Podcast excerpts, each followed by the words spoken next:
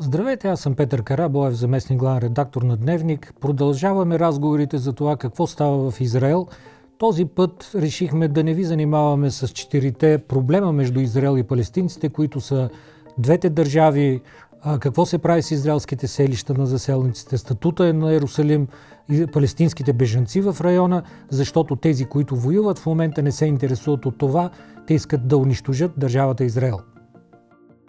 Съвсем накратко, разбира се, всичко почва с така наречената нагба. Това е на арабски думата, която използват палестинците за раждането на държавата Израел през 1948 година. Означава катастрофа, бедствие.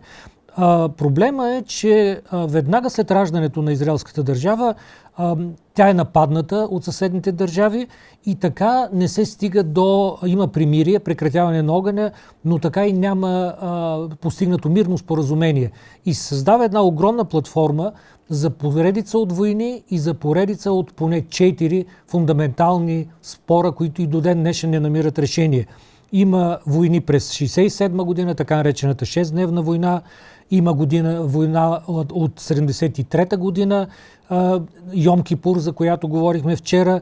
Има война от 82 година, когато Израел влиза в Ливан и остава там дълги години. Накрая признава, че това всъщност е май стратегическа грешка и се изтеглиха. Слава Богу, че направиха това нещо, наистина.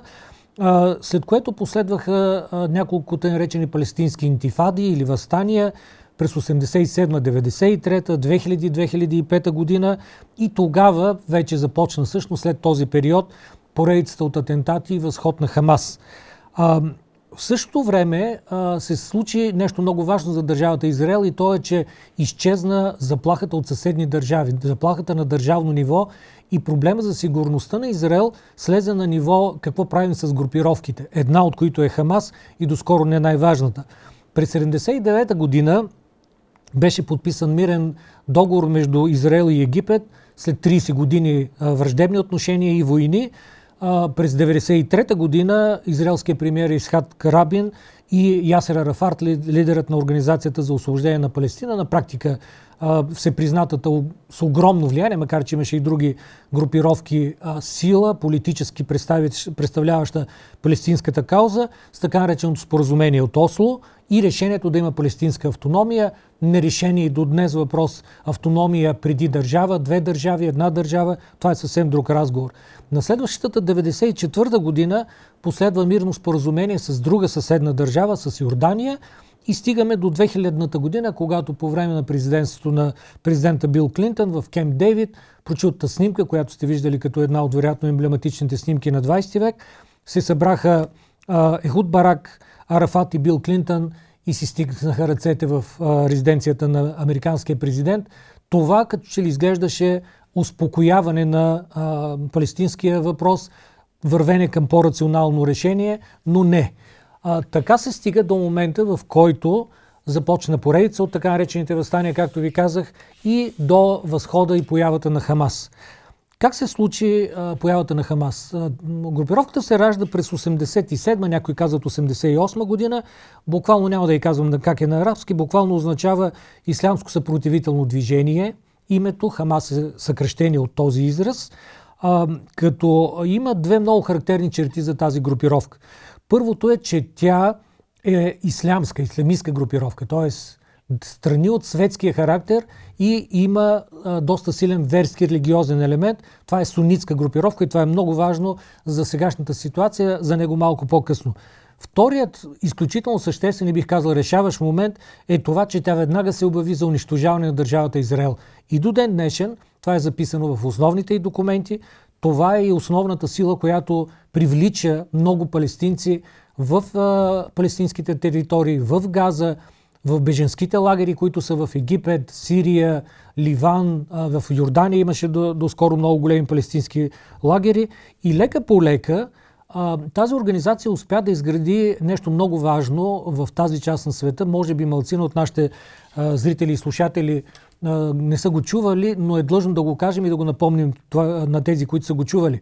Хамас направи това, което направи Хизбола в Ливан. Изгради социална инфраструктура. Това не са воинствени групировки от шепа хора, които тренират по баирите как да стрелят и да зоряват бомби. Това е сложна мрежа, която има училища, клиники, благотворителни организации, помага на бедните, помага на семействата. По този начин се, тя се вгражда в тъканта на обществото, върху което, в което присъства и което на практика успя да превземе след избори и фактически и преврат през 2006 година в Газа. Това, това е много важно нещо. 2005 година Израел реши, това беше по времето на премиера Ариел Шарон, който почина бивш генерал легендарен, по него по време, когато беше премьер, беше взето решение израелската армия да напусне Газа и да бъде предадена на местните власти.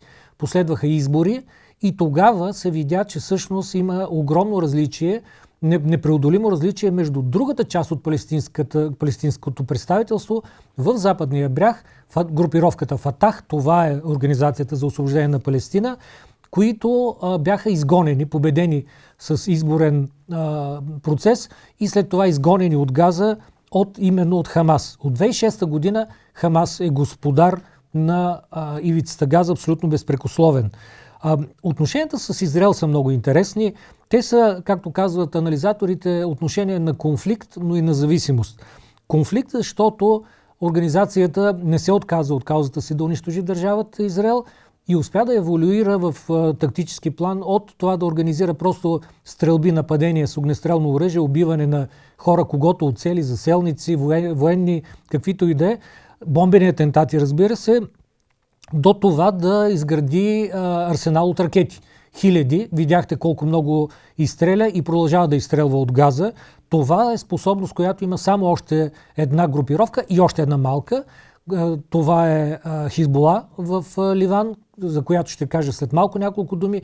Нейната военна сила е много по-голяма, до степен, че се казва, че това не е групировка, това е на практика, някои казват израза, терористична армия.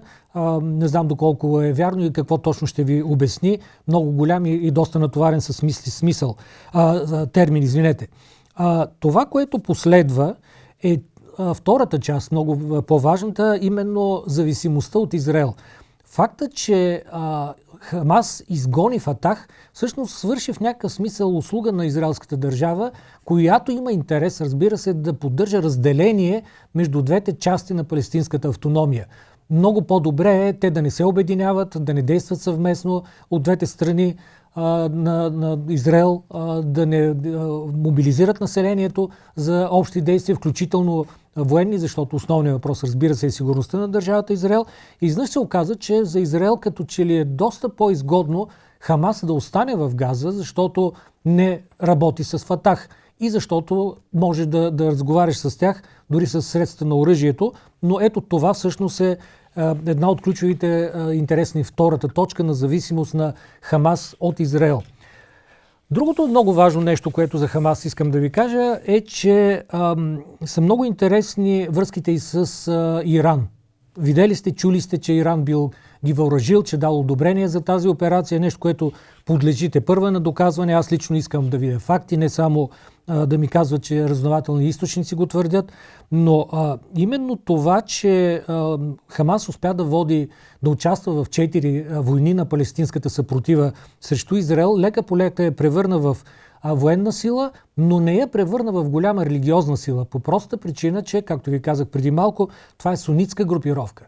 Тя и до ден днешен успява по някакъв начин да поддържа дистанция от религиозно, духовно ръководство от страна на шиитите в Иран, което означава, че имат и оперативни а, взаимодействия с Хизбола, шиитска групировка, подкрепена много силно и въоръжавана от а, Иран в Ливан, но успява по някакъв начин в очите на, на палестинците да изглежда като развяваща едно много важно знаме.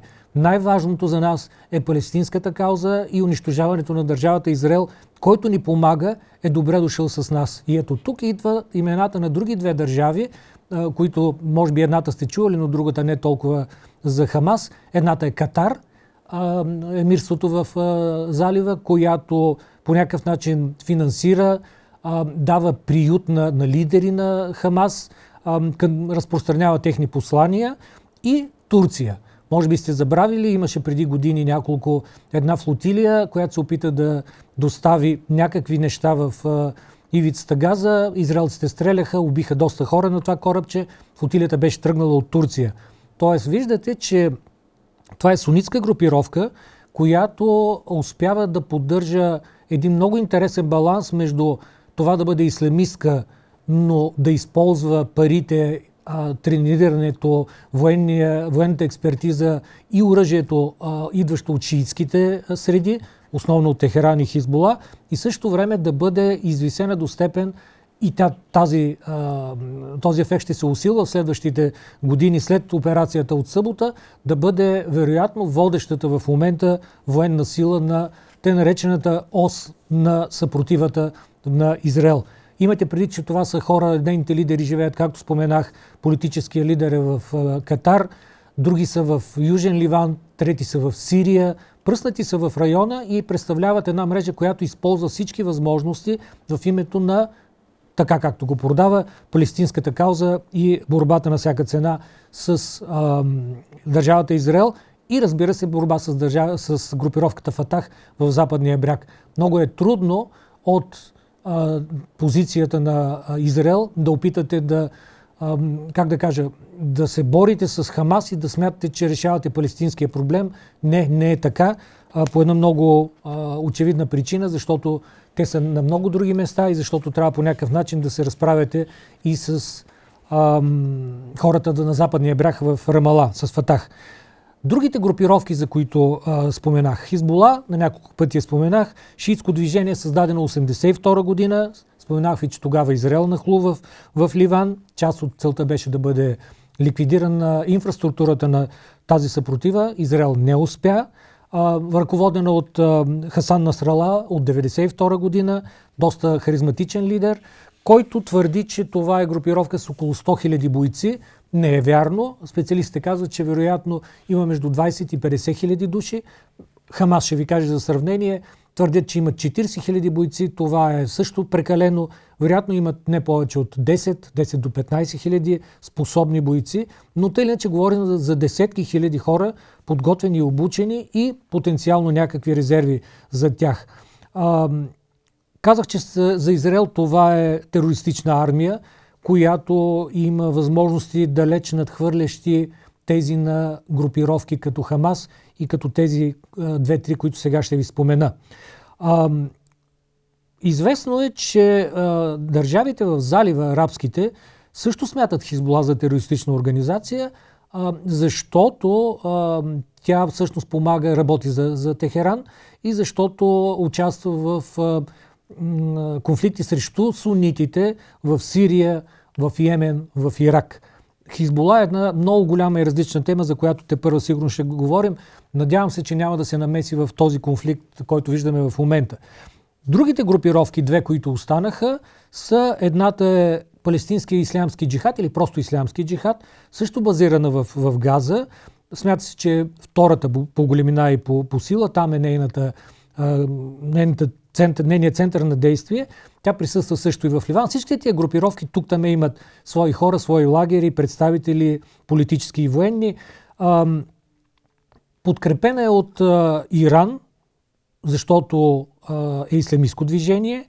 Твърди, че участва в операцията в събота и твърди, че също държи няколко заложници. Някой казва 30, може би повече. Идеологията, това е интересно, идеологията на тази групировка, основана 1981 година, а, идва именно от а, революцията на етоласите в Иран от същата тази година. И до ден днешен се смята, че е изцяло поддържана, екипирана, оборудвана и обучавана именно от Техеран. Така твърди израелското разузнаване. А, генералният секретар Зят Накалех е в Дамаск. Редовно се среща с хора от Техеран. В Бейрут ходи също да се види с шиитите. Общо взето, ислямски джихад е а, младши партньор на, на Хамас в Газа, работи в тандем с тях, опитва се да се контролира, да се конкурира, но на практика не може, защото трябва да използва командните и контролни вериги на, на Хамас, когато иска да ескалира нещо в, при атаки срещу Израел. И последната, с която приключвам, на български се нарича Леговището на лъва. Това е една съвсем нова палестинска групировка. На западния бряг се намира. Ето тя не е в Газа, не е в това огнище на, на напрежение смърт и кръвопролитие, което виждаме в момента и е съвсем млада. Тя се прочу през миналата година с поредица от нападения с престрелки срещу израелски войници, ефективно използва социални мрежи за пропаганда, но всъщност реалната и военна сила е под огромен въпрос. Не се знае какво може да направи, не се знае как, дали изобщо ще успее да, да вземе, как да кажа, мрежите на Фатах в западния бряг и да ги превърне в свои воинстващи мрежи. Центъра е в град Наблус. А, смята се, че, както казах, възможностите са доста ограничени. А, заключение на, на тази среща и на този разговор а, ще ви кажа следното. А, не знаем от тук нататък не просто как ще продължи конфликта, не знаем каква роля ще изиграят тези групировки. Надяваме се, че държавни играчи няма да се включат в конфликта, но много по-голям разговор, на който смятаме да отделим следващ епизод, е какво ще последва в държавата Израел. Има а, не само разговор за смяна на модела и разбирането на това как трябва да бъде организирана отбраната и сигурността в страната, но и целият политически модел, може би а, смяна със сигурност на министър-председателя Бенемин Нетаняхо. Всички, когато се говореше в началото за войната Йом Кипур от 73-та година, пропуснаха, може би, да отбележат какво се случи след Йом Кипур. Беше направена голяма комисия разследваща, която доведе до това, че Голда Мейер, легендарният министър-председател на Израел, беше принудена да се оттегли. Моше Даян, министр, военен министр, който беше стигнал до прага на това да иска употреба на ядрено оръжие в тази война, беше отстранен и беше сложен край на цялото доминиране, близо 30 годишно, на левицата, да ги речем социалистите в а, а, Израел, в ранния, ранния етап на израелската държава, благодарение на един такъв конфликт, от който имаше почти катастрофа, от който израелците направиха разследване и си направиха изводите. Какви разследвания и изводи ще си направят израелците след като приключи операцията, каквато и да е тя в Газа, вероятно Израел ще победи, но е, не е изключено и да бъде принуден да направи големи компромиси, за да спре кръвопролитието. Ще разговаряме през следващата среща. Аз съм Петър Карабоев. Благодаря ви, че бяхте с нас.